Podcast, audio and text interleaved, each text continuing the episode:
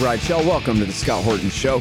I'm the director of the Libertarian Institute, editorial director of antiwar.com, author of the book Fool's Errand Time to End the War in Afghanistan, and the brand new Enough Already Time to End the War on Terrorism. And I've recorded more than 5,500 interviews since 2003, almost all on foreign policy, and all available for you at scotthorton.org. You can sign up for the podcast feed there, and the full interview archive is also available at youtube.com slash Scott Horton Show. Actually, guys, on the line, I got Ray McGovern. Of course, he was the chief analyst of the Soviet division at the CIA way back when, was the morning briefer for Vice President George Bush Sr. in the 1980s, and has been a great anti war guy this whole century long so far and counting. And of course, he's a regular at antiwar.com. Did I say uh, co founder of Veteran Intelligence Professionals for Sanity? Uh, welcome back to the show, Ray. How are you, sir? Thanks, Scott. Doing well. Good. Happy to have you here. So, listen, I saw you on the TV, man. You're testifying in front of the United Nations Security Council, of all things. That must have been a first, huh? It was a first for me. Uh, I suspect it will be the last as well. yeah. All right. Well, so what'd you tell them? Well, the uh, the topic for discussion was the blowing up of the Nord Stream pipelines, mm-hmm. uh, and uh, Sy Hersh's uh, article uh, spelling out chapter and verse about that. Uh, By the so way, I I'm going to talk with him. Well, I'm scheduled to talk to him in a couple of hours here, so we'll see how good. it goes. Good, good. Yeah. Well, um, what what can I say? I, I could say that. Um, when people uh, smear, that's the right word, when they smear Sy Hersh, uh, it's really uh, the, uh, it's giving hypocrisy a bad name. Uh, when you have the CIA spokesperson, what's her name? Tammy Thorpe, I think, yeah. When she says that uh, what Hersh writes is, quote, completely and utterly false, well, end quote.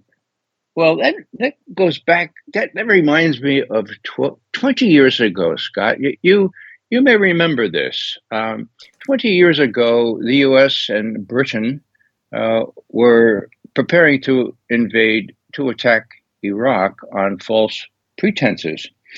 Now, this is a little uh, piece of history that hardly anyone knows. You no doubt remember, but someone gave Newsweek a copy, an authentic copy of the debriefing of Hussein Kamel, uh, one of Saddam Hussein's sons in law, uh, on weapons of mass destruction, destruction in Iraq. Now, here's the deal. Man, you know, um, I didn't know that, Ray. I don't have that note. I have, you know, I know he he did an interview on CNN. I remember I got it in my brain. I watched it with my own eyes in 1996 when in, and you can find the transcript of that. But yeah, I did not know that Newsweek had gotten a hold of what his CIA debriefing. Uh, well, it was a, a CIA debriefing, a separate but identical MI6 British intelligence oh debriefing. God, are you kidding me? And who had that? Isakov? And, and and he was no no and he was debriefed by three UN inspectors. It happened in 1995. Yeah. I'm i mean, I knew all that. I just didn't know that you yeah. could read all that. That you're blowing yeah. my mind. I'm sorry. Go ahead, please, while I Google. okay. Well, what happened was um, John Kelly of Newsweek was given the transcript. Now, uh, I happen to know who gave him the transcript. And uh, if you don't tell anybody else in the world, uh, I'll give you his initials. it was you? No. it was another fellow named Scott. Ah. Scott Scott Ritter. Of course. Now, there's, there's a backstory here. Scott pulled his hair out. He tried to get people to recognize there were no weapons of mass destruction in Iraq. He knew it because he was a UN inspector and verified all that, okay? He couldn't get in to see his senator. Hillary Clinton. He couldn't get in to see the Senate Foreign Relations Committee run by Joe Biden and Tony Blinken.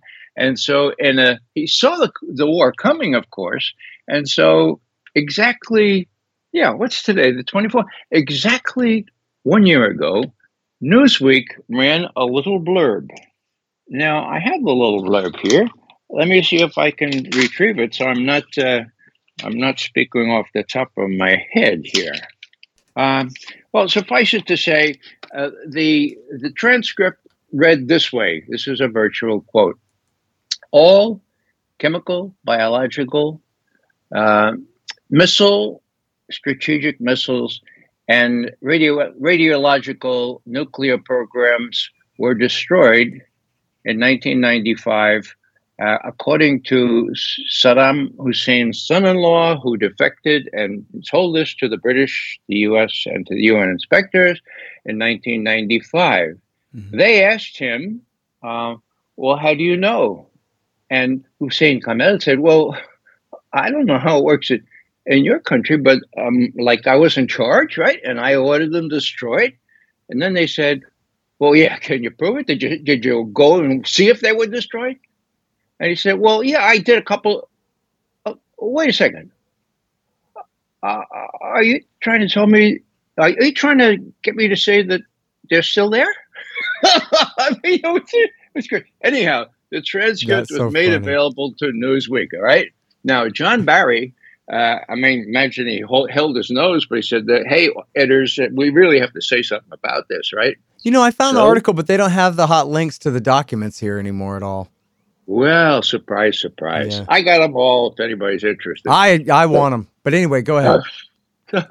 I'll post so, them on my uh, own on my own site. I have kind of an archive at scotthorton.org of hard to find PDFs and things like that. So I will do that. But anyway, I'm good. sorry. Go ahead, Ray. Okay, no problem. So um, so what happens? Well, uh, Barry decides he's got to he's got to publish something on this. It's just too embarrassing not to. And so his editors give him permission to put a little periscope item. You know what those were? Those little things, uh-huh. uh, little blurbs. Okay. So, he, and he, he spills the beans. He said, This is according to a source that knows, uh, had access to this information, actually had charge of these, these weaponry, this weaponry. Okay. So, what happens? That's the 24th of February on their website, Newsweek and they publish it the next week. Okay, so what do the what do the mainstream media uh, people do? They, oh my god! Oh my god! Like, we better find out about this. And so, where do they go? They go up to Langley, Virginia, to talk to the PR person who was in charge of all this uh, for the CIA. His name was Bill Harlow. And what did Bill say? Bill said, "This is quote in, incorrect it's bogus, it's wrong, and besides that, it's untrue. yeah, he said all those things because he couldn't explain how or why in any way. Yeah. Well, this is not surprising. I mean, the guy was guy was a liar from the from the from the word go. And by the way, look, I, am sorry, I have to say, and I'm not bragging. I'm just saying because this is the benchmark. Because uh, for just regular people, anybody who was paying attention at all in 1995 in 1996 knew the story of Hussein Kamel and what he had said there. And then when Dick Cheney, and I know I'm pretty sure you made a big deal about this at the time, in you know the same day or the next day, and when Dick Cheney brought up Hussein Kamel in the VFW speech in August of 2002, we all went, "What?" And, you know, threw our hands up and laughing and mocking and saying, "You see what a premeditated lion sob this guy is." When he gets up there and he says, Yeah, Hussein Kamel admitted that they kept some stuff after 1991. And then he just completely omits the rest of the sentence, which is, but then they got busted and they destroyed it all by the end of 1991 and they never were shown to have a scrap of anything since then verified by the UN and the US in 1995 and confirmed by him. He was confirming what they already knew was that they destroyed it all by the time he defected. And so yeah. for Dick Cheney to get up there and he's lying, who's he lying to? He's lying right to the faces of the guys who fought in World War II, Korea and Vietnam, and telling them, "Give me your sons, give me your grandsons," based on this just outright lie. It's incredible to see, and you know, for anyone who was wise to it, and I was wise to it at the time, it was unbelievable to see him go that far. Uh, the same guy was claiming that Iraq, you know, met with Mohammed Atta in the Czech Republic, che- Czechoslovakia, as he called it when during his lies. But anyway. Yeah. Well, Scott, you're quite right. I would just uh, add that uh, of the over 4,000 U.S. soldiers killed, not to mention the hundreds of thousands Iraqis, uh, you know, uh, Rudyard Kipling had this line. He said, "You know, if they if they ask us why we died, tell them because our fathers lied." Uh, he was talking about his own son, uh, that he got enrolled in the British Army underage, and two years later was killed. So these are personal things. These are people who have been killed. These are people who have been sold a bill of goods that is not true. Now, Cheney, let me, you know, this gets awful dreary. That's why I love interviewing you. We're like seven minutes down this path, this tangent of Iraq War II, and this is just a metaphor for a point about Ukraine you're making. But I'm with you. Keep going. Yeah. Well, I was going to say that, uh, you know, um, my my friends, my Catholic friends, are are very devout people, and and they pray hard. And one woman came up to me during all this, a uh, very very bright woman who kept up with the news, and she said, "Ray, I don't know if God is is hearing my prayers anymore." I said, "Why that?" She said, "Well, I." Every time Dick Cheney goes into the hospital with a serious heart problem, I, I pray so hard, and and then he always gets better. so, so, so, pardon this little aside, but it was so obvious. Now, I would say a word about Scott Ritter. I, I, I know that he gave this thing to Newsweek, and it was a, an act of desperation. And I mean, Scott was not going to sit by and watch this war happen well without pulling out all the stops. Okay, so yeah, look, guys, he deserves credit for no doubt. No matter what people think of him now and his different circumstances at that time, he wasn't just writing articles; he was doing everything he could to try to get people to disbelieve the lies about the weapons. And, you know, the day of Colin Powell's UN speech, he was in Tokyo giving a speech of his own about how this is all lies. Don't believe it and don't let he, them do this. So that's going the extra mile, man. He's still doing it. And uh, I'm proud to call him a close friend. Now, uh, no one knew better than Scott Ritter, former UN inspector, as to what happened to those weapons of mass destruction that weren't there. Let me just add a thing or two because this is really, really, really sad. Um, the fellow who could have verified and knew that there were no weapons of mass destruction in Iraq uh, is the fellow named James Clapper. He was an Air Force general, and uh, when Bobby Gates was uh, defense secretary, he made sure that James Clapper came in to run what CIA used to run in an objective way, namely the analysis of imagery intelligence, okay? Satellite stuff, all kinds of stuff. It would come down to an outfit called the National uh, Imagery Interpretation Center, NPIC, and we would have purview over and not anal- analyzing that. Now, so so before Cuba, for example, we found those intermediate range ballistic missiles in Cuba. Now that was given kit and caboodle to the Defense Department 1967, no, 1997. And so the Defense Department is now running imagery analysis. James Clapper was appointed to be head of this group. Now, long story short, he wrote he wrote in his memoir, quote, Dick Cheney was insistent that we find weapons of mass destruction. And so we picked out 121 sites and we just uh, looked at it very carefully. And I accept responsibility for this. Uh, we found things that weren't there. Period. End quote. He that in his book. yeah, in other words, he was lying. He's going, oh, look, a building with a roof.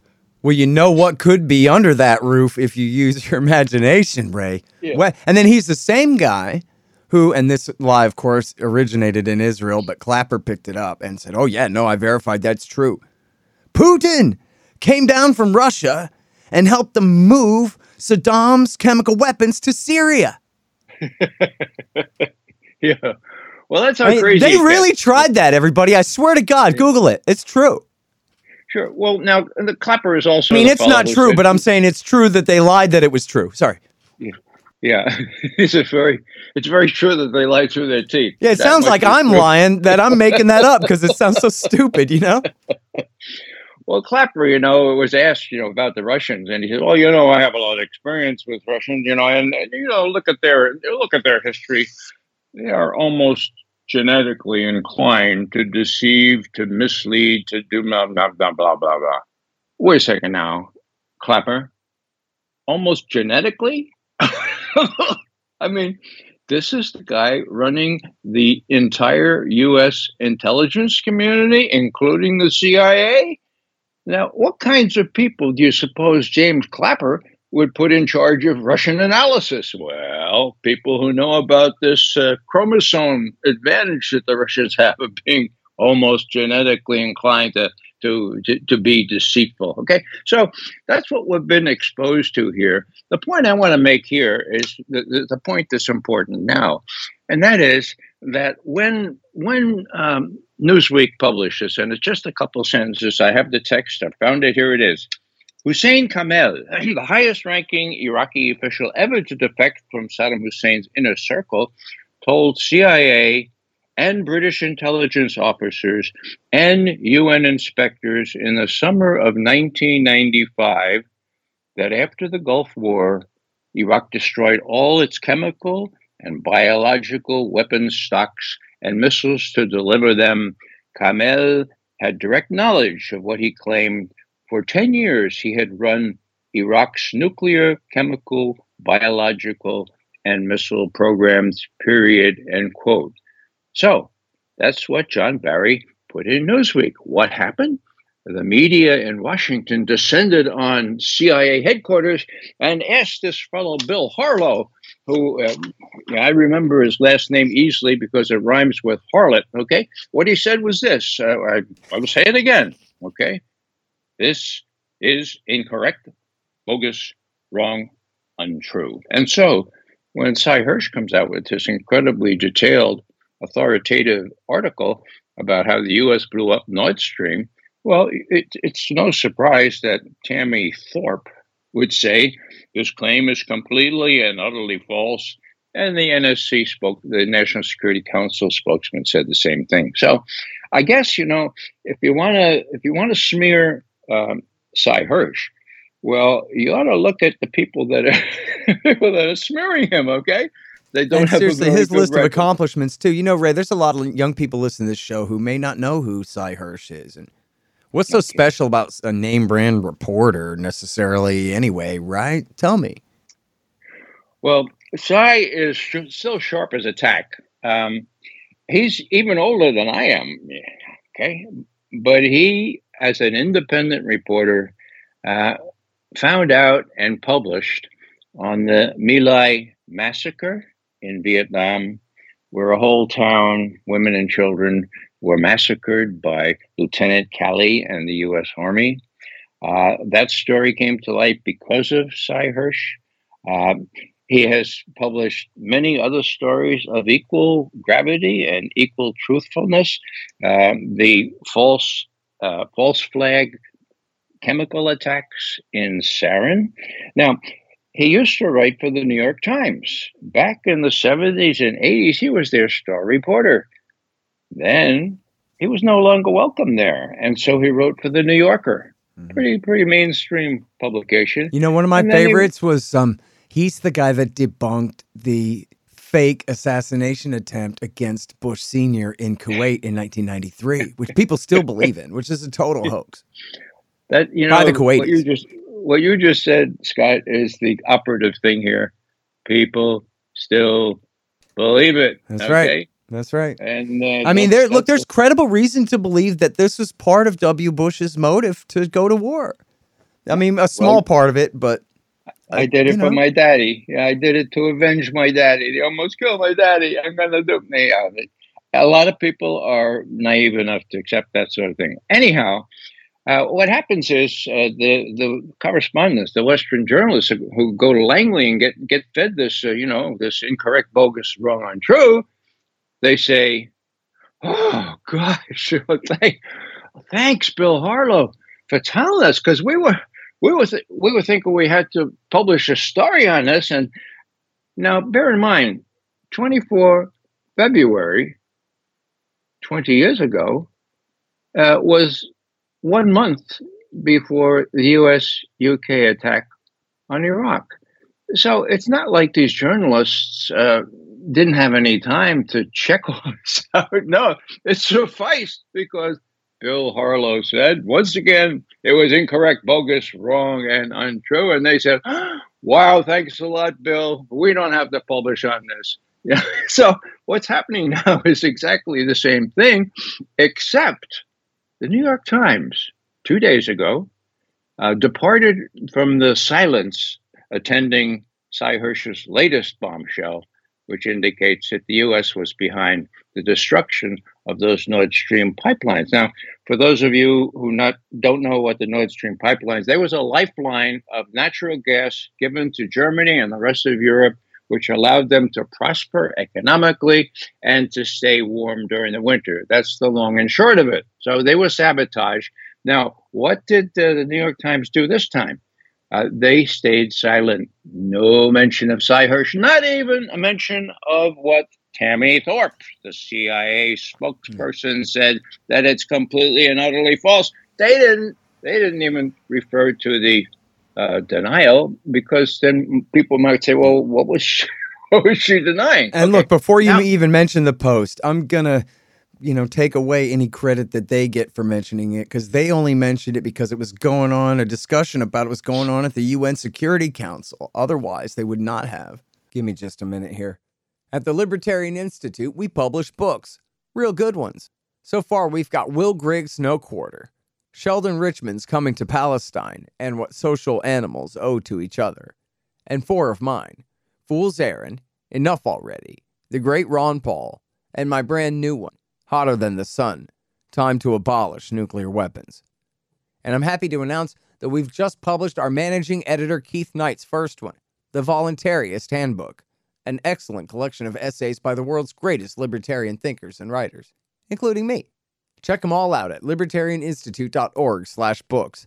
And for a limited time, signed copies of Enough Already and Hotter Than the Sun are available at scotthorton.org/books. Hey guys, I had some wasps in my house, so I shot them to death with my trusty Bug Assault 3.0 model with the improved salt reservoir and bar safety. I don't have a deal with them, but the show does earn a kickback every time you get a Bug Assault or anything else you buy from Amazon.com by way of the link in the right hand margin on the front page at scotthorton.org. So keep that in mind. And don't worry about the mess, your wife will clean it up. You're right about that, Scott. But indeed, that that uh, Security Council, at which I spoke, by the way, uh, did go on. But still, uh, what's her name? Uh, Karen DeYoung. Uh, she's like one of the most senior people. And I am virtually certain that she had to get permission, not only from her editors, but, but from the White House to publish that. Now, that's big because they had a live link they had a live link to Hersh's article. It's not like it was just a just a piece of just a report on the UN Security Council the previous day. So anybody who has, uh, as most of us do, um, pays thirty bucks a, a, month to get the, the, New York Times live, I can just click on that link and see what Sy Hersh has to say. That's big. So what I'm trying to say here is that uh, that should sound the, the death knell for um, for Joe Biden. Uh, somebody, there are people out in Washington that are out to get him now. And uh, if, as uh, as it seems to be happening now, Sy Hersh's reporting is being corroborated. If even the Germans, even the Germans come around now, one little wait, let me stop you there. Who's corroborating yeah. it?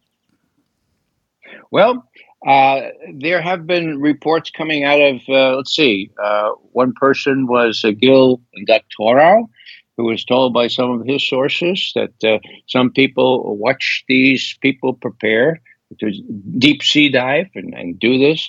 There are other people that are, are in the woodwork, and uh, I expect them to be coming out. people who were in, familiar in one way or another with the kind of operation it had to include and uh, sorrowfully for their purposes. Uh, too many people had to know about this. It's going to come out. Sy will, once again, as he always is, uh, it will be confirmed. I uh, bet on it.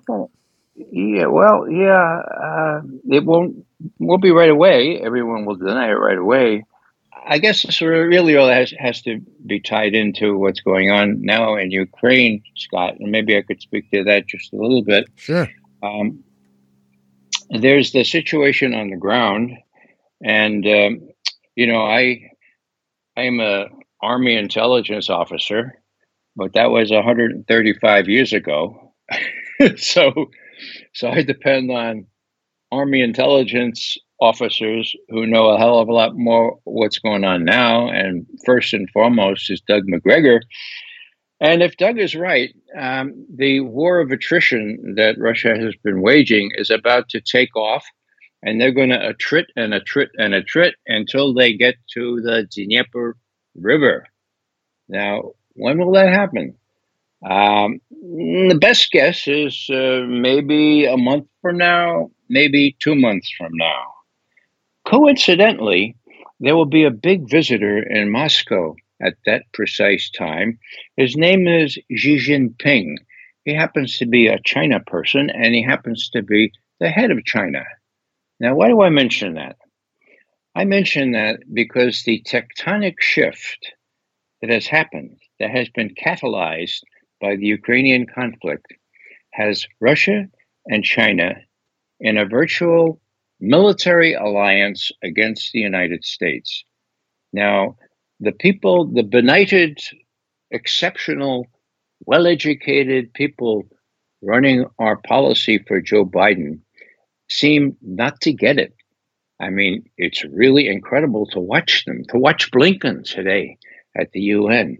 Uh, telling all kinds of tales. I mean, he did everything but accuse uh, the Russians of throwing little Ukrainian babies out of incubators. Uh, the, the illusion, of course, is back to uh, the Iraq War when the press ran with that fabricated story. But what did he say? Well, he said a whole bunch of things, but uh, you know, he talked about sexual um, uh, aggression, all, all, kinds of terrible things that the Russians are doing in Ukraine, and it was a, sort of a parody of what has happened before whenever the U.S. wants to uh, drag up its allies and say, this is terrible, we have to go to war. So, um, what's happening It is here- notable, really, isn't it, that it was the Americans who were passing out Viagra. And it was to the warlords in Afghanistan to rape little kids with, the people that America was putting in charge as policemen and mayors and governors, yeah. the warlords of that godforsaken land. It wasn't Gaddafi. It wasn't Vladimir Putin. Well, we, yeah, we it know was George W. Bush and Barack Obama that did that. Yeah, we know even who did it. We have the email showing that uh, Max Blumenthal's dad, uh, sorrowfully, was telling uh, uh, Hillary Clinton, "Hey, you know, this this would be a really good one. Let's accuse Gaddafi of giving Viagra to his troops." So, oh, I never yeah, saw get, that email. Yeah, well, it's uh, you know, it's in the it's in the wood, it's in there. Uh, you could see where. Uh, well, yeah, WikiLeaks has all the emails, including the ones released by the State Department, which the, all the Libya ones or the State Department releases. Yeah, um, and, but they're uh, at WikiLeaks. You can read them all, oh, everybody. And that's Sidney Blumenthal yeah. is Max's dad. That's right, Sidney. Yeah. Good so, thing the Bible uh, says something about the sins of the father don't count against the son. Max is a good th- dude. Thank God for that, huh? Because yeah. Max is the best. I don't know what the Bible says about that actually, but I'm sure you do, and it, I'm sure it says that Max is cool. Well, it does say, except for Blumenthal. Yeah, uh, actually, it, it's uh, Maccabees three verse twenty six. I make a joke. Okay, so I sexual violence, rape, uh, war crimes. Now, it's a typical, uh, a typical arrow in the quiver of people like Blinken to accuse the other side of what you're doing war crimes. Blowing up Nord Stream 2 and 1 is a war crime, pure and simple. Professor Francis Boyle, who has done a lot of terrific work on UN and on war crimes, has said, you know, this is as pure and simple a war crime, and uh, it could be prosecuted under various international statutes, not the rules based international statutes, whatever the hell they are, but under under existing law. Okay, so all these things are being um, thrown at the Russians, and um, you know it uh, reminds me really of uh, things of the past when uh, when similar things were were adduced. Uh, stealing stealing children. Did you know that the Russians are stealing Ukrainian children from their families and bringing them back to Russia? Did you know that? Well, just listen to Tony Blinken. He would never tell a lie. Let me go back, Scott, just so people who are coming a little bit new to this this subject of lying. Uh, when I was still on active duty, so to speak, uh, in my analyst capacity, uh, KAL, a Korean Airlines airliner, was shot down over Siberia. Mm-hmm. 1st of September 2000, I'm sorry, 1983. Yeah, and with the head of the John Birch Society on board, too. And a great conspiracy was born. Well, uh, I don't know about the, the passengers, but yeah, it was Congressman know, Larry McDonald from Georgia, Democrat from that's Georgia. right. Mm-hmm. Yeah, yeah. I don't. I don't really think the passengers themselves have uh, much relevance here. The idea was that the Russians shut this plane down. Now, I was very much aware. Well, I'm sorry, since that, I brought it up, I'll go ahead and tell you. The conspiracy was that the plane landed safely in Russia and that that was the original reports. But then they mm-hmm. said that nope, it was lost at sea and everybody was dead and you're never going to find your friend again. So that was why they were freaking out. But anyway, and then yeah. of course, it's widely disputed about how it got shot down, but I think that may be about uh, maybe what you're about to say. Well, you know, the U.S. intelligence community has excellent um, ways of finding out what happened. We have uh, actually liaison services that uh, were following this uh, by the minute. One of them was in an eastern country called Japan. So we know exactly what happened. It was the thick of night. Um, the airliner had followed the path of an RC 135, which was an intelligence um, collection vice uh, plane uh, just several hours before, the Russians clearly felt it was an intelligence gathering thing by the White House. Okay, now uh, they identified it, and then and that is it was dark, right? They went up and they tipped their wings and they tried to get it to stop, and they got no no response. Um, pilot to ground. What shall I do about this? Shoot it down and they shot it down. Okay, so were the Russians guilty of shooting down a passenger aircraft over Siberia? Yes. Did they know it was a passenger aircraft? No. now, the intercepted conversations that we had were whittled down from 50 minutes to eight minutes when the U.S. brought this before the UN Security Council. What did those eight minutes show that the Russians deliberately downed KAL 007 on the 1st of September 1983? Now, what were the Russians accused of? Deliberately shooting that down, knowing that it was a civilian aircraft and not an intelligence collection aircraft by the U.S. Air Force. Oh, where was that information? Oh, well, I told you it was a 50 minute uh, transcript, right? Well, that was in the other 42 minutes. now, how do I know that? A fellow named Alvin Snyder, who was the State Department video guy, admitted later in his book. He said, you know, we knew there was a 50, uh, 50 minute transcript, but they only uh, gave us eight minutes. So we dressed that up really well and we played it. I didn't know, says Alvin Snyder, until 10 years later that it was bogus. They, they, they deliberately concealed the fact that the Russians thought it was an intelligence Air Force aircraft and it wouldn't respond to any, any uh, tipping of wings or whatever they do up there. It was pitch dark and yeah, they shut it down. Did they deliberately shut it down? Yeah, they deliberately shut it down. Did they know it was a peasant? No, they didn't. But we conceal it. Now, the interesting thing is that when when Mr. Snyder wrote his book, there was not a tinge of regret. Uh, his conclusion was this, and I know this from Hort. Um, the lesson is this all countries lie, including our own country. The prize goes to whoever lies first. That's the name of the game. And we won. We won that round. Now, one little footnote here that was September 1st, 1983. There was a major strategic exercise, including ICBMs and all kinds of other strategic weaponry, in November of 1983. Suffice it to say, the Russians thought this was the real deal. This is the same year, 1983, when mm. Reagan called them the evil empire, when we accused them falsely of deliberately shooting down a civilian aircraft. Two months later, we're running this major exercise, including the Vice President of the United States and my friends in CIA. First and foremost, Mel Goodman knew that the Russians were thinking this is the real thing. My God, what does he do? He goes to Bobby Gates. Bobby Gates used to work with Mel and me. He goes to Bobby Gates, who's the head of the analysis. He says, Bob, for God's sake, tell the White House to knock it off. The Russians think this is a real thing, okay? And Bobby Gates says, oh, I don't care about the Russians. Making Russians happy was never on the top of my to do list, right? So what does Mel do?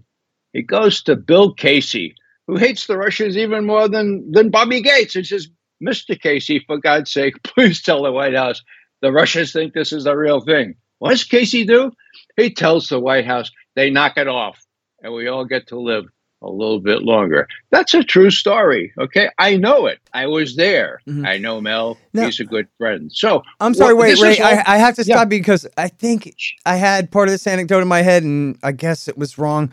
I'm actually going to talk to Chas Freeman later today too, and I thought, wouldn't it? Chas Freeman got in the car and drove down from Langley to D.C. and told them to make sure, and they swapped out the vice president for the deputy secretary of defense to sit in on the exercise, or or that's Mel that you're talking about, Mel Goodman.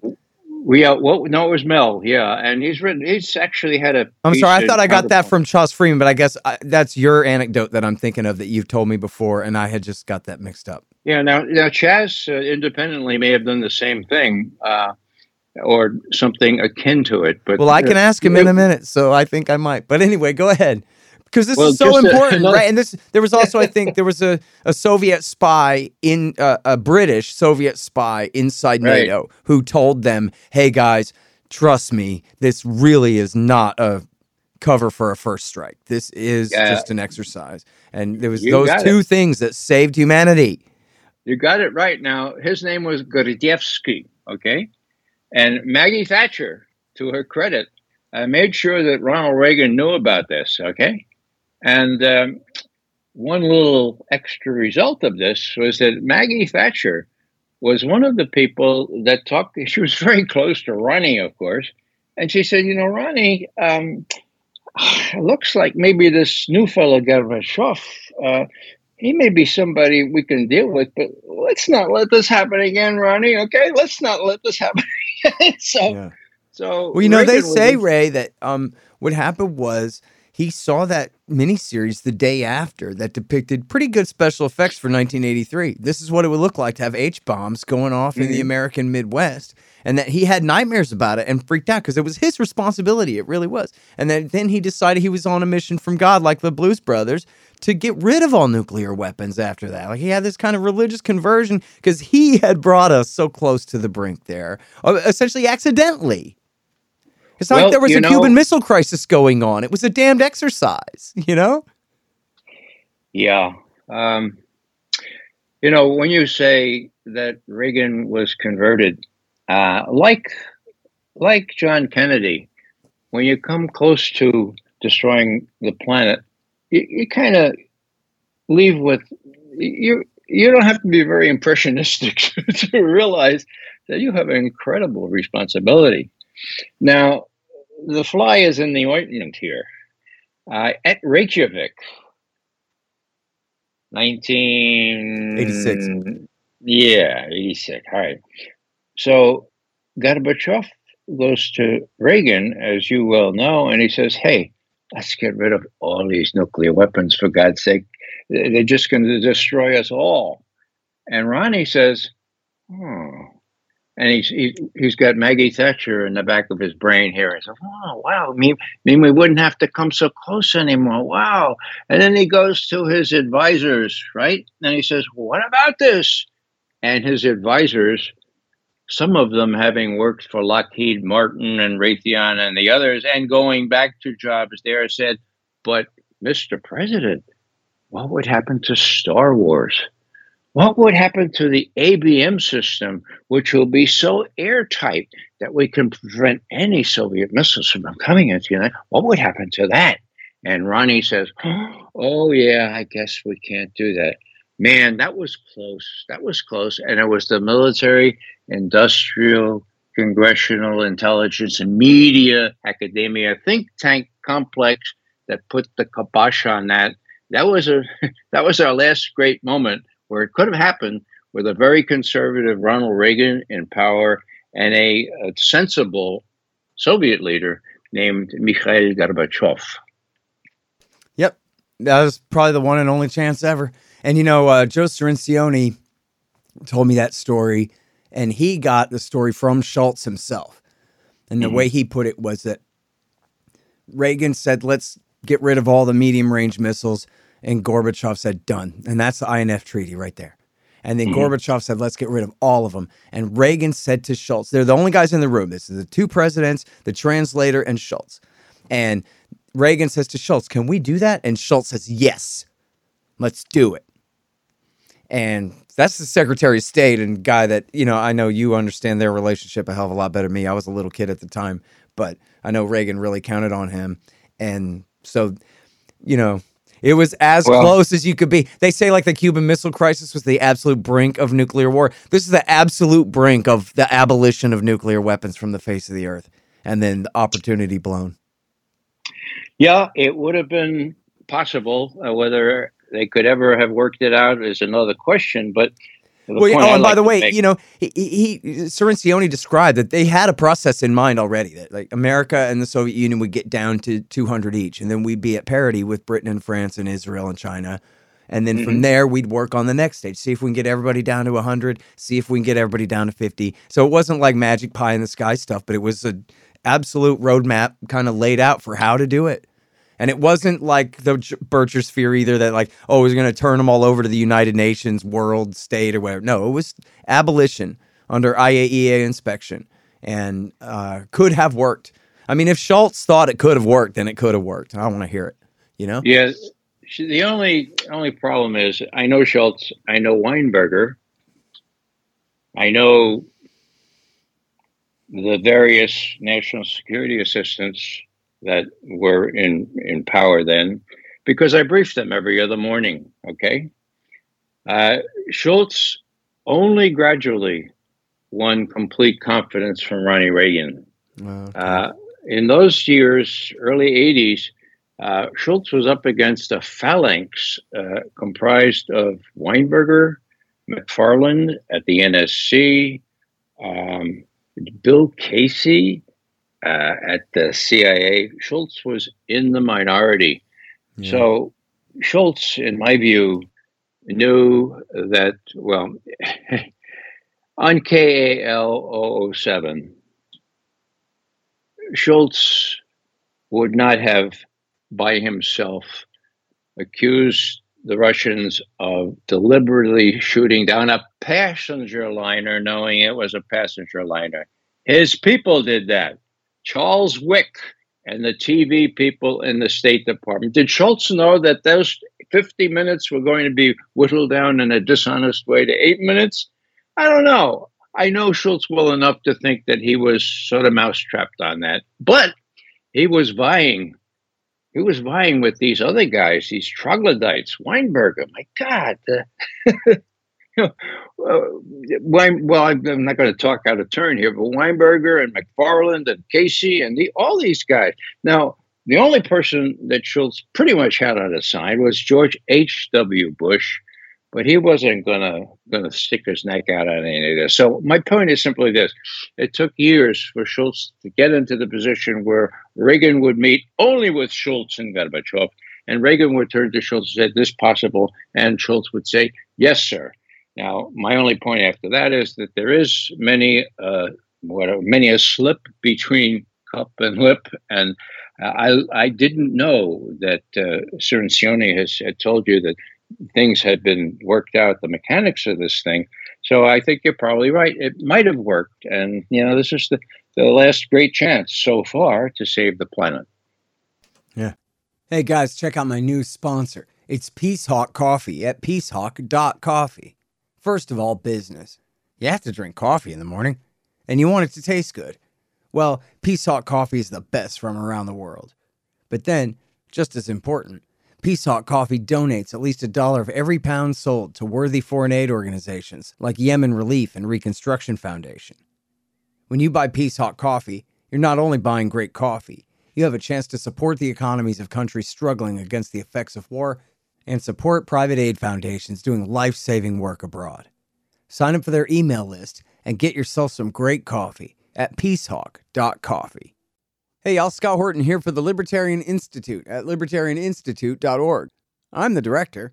Then we've got Sheldon Richman, Kyle Anzalone, Keith Knight, Laurie Calhoun, Jim Bovard, Connor Freeman, Will Porter, Patrick McFarlane, and Tommy Salmons on our staff, writing and podcasting. And we've also got a ton of other great writers too, like Walter Block, Richard Booth, Bas Spliet, Kym Robinson, and William Van Wagenen. We've published eight books so far, including my latest, Hotter Than the Sun Time to Abolish Nuclear Weapons, and Keith Knight's new Voluntarist Handbook. And we've got quite a few more great ones coming soon. Check out libertarianinstitute.org slash books. It's a whole new era. We libertarians don't have the power, but we do have enough influence to try to lead the left and the right to make things right. Join us at libertarianinstitute.org. And well, so let's talk about nukes more. It sounds hyperbolic and alarmist, and so it's sort of a it's a self-censoring kind of a thing, right? And you see this from the war party. They talk about how we could have a war with Russia or regime change in Russia or even same thing with China um, without a nuclear war. In fact, without the existence of nuclear weapons even being mentioned or or taken into account. They just kind of, you know, because mm-hmm. otherwise your recommendation is one page long, and that is we can't do it. They got nukes, right? So, um, but then if you say yeah, but there's a risk of nuclear war, then well, you sound kind of crazy because there's no nuclear wars, and you know, um, a good friend of mine has said to me a couple of times that oh come on. When i was a kid they all said ronald reagan was going to blow up the world and then nuclear war. We didn't have a nuclear war then and you know in the early reagan years when he was you know the height of uh, brinksmanship against the ussr we're sure as hell not going to have one now. And it does sound crazy because you'd have to be crazy to break out nuclear weapons right? That's why they call it the nuclear taboo is because those were tactical sized nukes and they were enough to destroy entire cities and kill hundreds of thousands of people and you know in Hiroshima and Nagasaki in 1945 and that everybody knows now that if anybody uses them major powers start using them against each other then it's going to escalate to Armageddon right in the words of well, our own president well, well yeah so, every yeah. so well so as the former chief analyst of the Soviet division and all of that can you put in real context here of what is the danger that these people could actually let their emotions run so wild that they start using nukes. And I don't just mean the Russians; I mean the Russians and or the Americans, or the Chinese, or the Chinese. Yeah. Now, let me just uh, say this: uh, the big difference, Scott, in my view, is that instead of Shultz. oh God, we've got Anthony Blinken. Need, need I mention Blinken? Yeah, I got to take the rest I of the day off. Go ahead.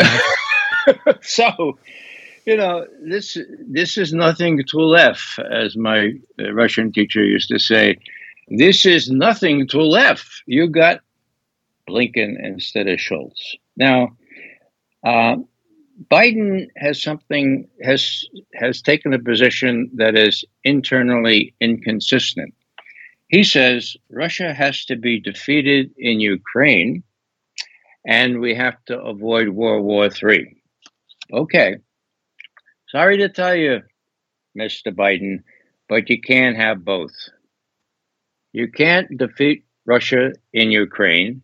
Russia is going to win. It has the conventional capability. It's not running out of ammunition and weapons like the West is. It's going to win in Ukraine unless you want World War III. Now, are these bright people from the best schools, mind you, like Blinken and Sullivan and Nuland and uh, Austin? Uh, are they are they the same as the more rational people like Shultz, uh, like uh, George H.W. Bush, who could take Ronald Reagan aside and say, "Well, look now." We know uh, we know Weinberger has a bug up, up his rear end uh, for for Gorbachev, but we think Gorbachev is the real deal. Let's deal with. There's nobody like that. No, uh, you don't have to believe McGovern on this. Uh, at Valdai, the discussion club, on the 27th of October, Putin, uh, President Putin, was asked this question: what about this growing tensions uh, between China and the U.S. over Taiwan and over other things? And uh, how do you explain the, the idea that that uh, the U.S. wants to spoil relations with China at the same time as they're supplying billions worth of weapons to the Ukraine to fight against Russia? This is what Putin says. Quote, frankly, I, I do not know why they are doing this. Are they sane? It seems that this runs completely counter to common sense and logic. This seems simply crazy. Now, it may seem that there is a subtle, profound plot behind this, but I think there is nothing there. No subtle thought. It is just nonsense and arrogance, nothing else. Such irrational actions are rooted in arrogance and a sense of impunity, period, End quote. Yeah. Now, my point is simply this. If the Blinkens and Sullivans and Nulands of this world can do something so stupid as to take on the two other major powers in the world who are now joined in a virtual alliance. Look at the look at the statement the Chinese issued just three days ago. My God, it puts them together with Russia against the rest of uh, what the U.S. is trying to do. So, if these people can be so stupid as to adopt this kind of policy, you can't rule out the fact that when the US and NATO are taking it on the chin just one month or two months from now, and they have to decide, that is Blinken and not Blinken and Sullivan and so forth, they have to decide whether to divide President Biden, okay, uh, uh, Putin has stopped at the Dnieper River. It's time to deal. You know, we can make a deal. We can use Odessa, and we, we can save uh, part of Ukraine, including access to the Black Sea, if we deal. Or we can use these little nu- nukes, you know, these tiny little things. They're, they're no larger than the ones we used in Nagasaki, uh, and we have them on submarines now. We, we, what do you think, Mr. President? My God, I would hate to be Mr. Putin with the thought that uh, this was possible. And, you know, again, it doesn't matter what McGovern believes. You know, the, the, the Russian military have to look at capabilities, not intentions. And we have capabilities to start a little nuclear war. And if our back is up against the wall, I would not rule out for a moment that Blinken and Sullivan and those unwashed superior people out of the best schools will do the same stupid things that their predecessors did, the best, the best and the brightest in Vietnam, resulting in 58,000 casualties on the American side, 3 million on the Vietnamese side. At least we avoided nuclear war then. I'm not so sure of it now. That's why we all have to get off our rear ends and do what we can put our bodies into this thing to make sure that our representatives, such as they are, do the right thing and face these people down before they get us all killed.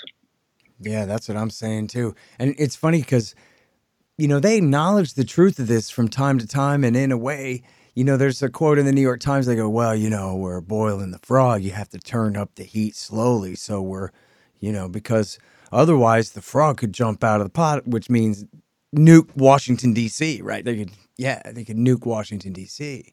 Uh, or worse, all of us. Um, and and then I keep referring to this because it's pretty instructive, I think. You had the Munich Security Conference. And by the way, I'm halfway through an interview with Michael Tracy. I got to do the other half of the interview later today because we ran out of time. But Michael Tracy went to the Munich Security Conference and watched all of these freaks. And, you know, the worst news that he had was the consensus and the, especially the consensus on the false narrative of, you know, how all of this happened and all of that. It's complete agreement of the innocence of the West and the darkness of Putin's side and all of that. So um, that was a big part of it. But but so one of the things that's coming clear there, and, and this is in the defense one piece, Ray, is how the Americans keep saying as long as it takes, as long as it takes. But they're they make it clear they don't want to. I'm sorry, I'm I'm kind of scanning as I'm babbling here, looking for the great quote. But it the point is, um, they know that if they do what it takes to help Ukraine actually win, presuming they have the manpower for the sake of argument, and give them the, the amount of weapons that it would take to really destroy Russia's military in Ukraine and force them out, that to do that would cause a war with Russia and possibly a nuclear war. They know that. So they are not willing to do that. Their goal instead is to essentially drag this on at more or less the status quo until Russia is just exhausted. And in fact, they even say, I'm trying to find it where they talk about, you know, it, we don't want to negotiate. Uh, but we don't want like this swift and and you know sweeping defeat of Russia either that'll provoke a worse response. What we want is even if it takes 10 years, Ray, as though we'll all survive that long. If it takes 10 years, we want the Russians to finally just give up exhausted and withdraw like Afghanistan 89. That's the model. And they're willing to keep this thing going and going and going at what they consider to be what low level warfare, relatively speaking, which of course is any, any you know anything but for the people on the front there who are being blown to bits by artillery and tank shells and things right now on both sides. Um, well, yeah, you're right so I mean, this is like crazy, that. right? Like they're saying, you're right, McGovern. We can't really win. That's why we're trying to just keep it going for like it, like the way the Israelis talked about Syria ten years ago. We just want to continue to see them hemorrhage to death and all this That's kind of craziness. Totally illusory. The more so since China, India, Indonesia, South Africa, Iran, Brazil, they're not going to let it happen. China knows it's next in line, for God's sake. It doesn't have to suspect that, it reads that in US policy documents. The only hope, really, is in the next several months, will the German people realize what the hell is going on? Now, Scholz, Chancellor Scholz, was at the next podium on the, the 7th of February 2000 and 22 when Biden said, "Yeah, we'll put an end to the. We can do that. Uh, trust me, we can put an end to the Nord Stream pipeline." Now, what did Schultz do? He was asked, "How, how, how do you explain this, Chancellor Schultz? And what he said was this: "We do everything together. Together, we proceed on these critical problems." we don't do anything without doing it together. So, what the German people need to ask is, oh, so Chancellor Scholz, uh, did you do this together? Did did Biden tell you he was going to blow up this pipeline so important to us? Or did he forget to tell you when you were together there after the plan- plans were well advanced? Together. What does together mean? Does together mean we freeze to death and our industry all leaves for the parts? What does together mean, Mr. Scholz? That's what has to happen. The Germans have to grow up. They have to realize that they're adults. Unlike after World War II, they can stand on their own, at least to keep warm during the winter. Yeah. You know, when the war started, Macgregor said, well, you know, the saving grace here is the Germans eventually hopefully sooner than later, are going to say, all right, all right, all right, the same way they did with Minsk 1 and 2 back in 14. And look, how many refugees are we going to take? How much disruption? I mean, this is not in Afghanistan on the other side of Uzbekistan from everybody. This is right here, uh, you know, on the doorstep of Europe anyway, right at the border of it. So yeah, but there's a big difference, uh, Scott. Those refugees are white. Well, those still, are white white refugees, and I I want to make this point. Okay. Okay. It's it's now the lily white West against the rest of the world. Most of them people of color. About eighty percent of the rest of the world. Well, the Russians are white too, though. Well, yeah, you throw in the black, they're no longer white in uh, in propagandistic terms here in the United States. They've yeah. been blackened to the point when, of course, they're half Oriental as well. So that's the uh, George uh, Carlin joke. He says, to... "When's the last white people you can remember we bombed? The Germans, and that's just because they were trying to cut in on our action, dominate the world. That's our yeah. job." Well, I want to give you a little Kipling here. It is not wise for the Christian white to hustle the Asian brown. For the Asian smiles and the Christian riles, but the Asian weareth the Christian down. At the end of the fight lies a tombstone white, with the name of the late deceased, and the epitaph drear. A fool lies here who tried to hustle the East. It's not a. It's it's as the Chinese used to say, Scott.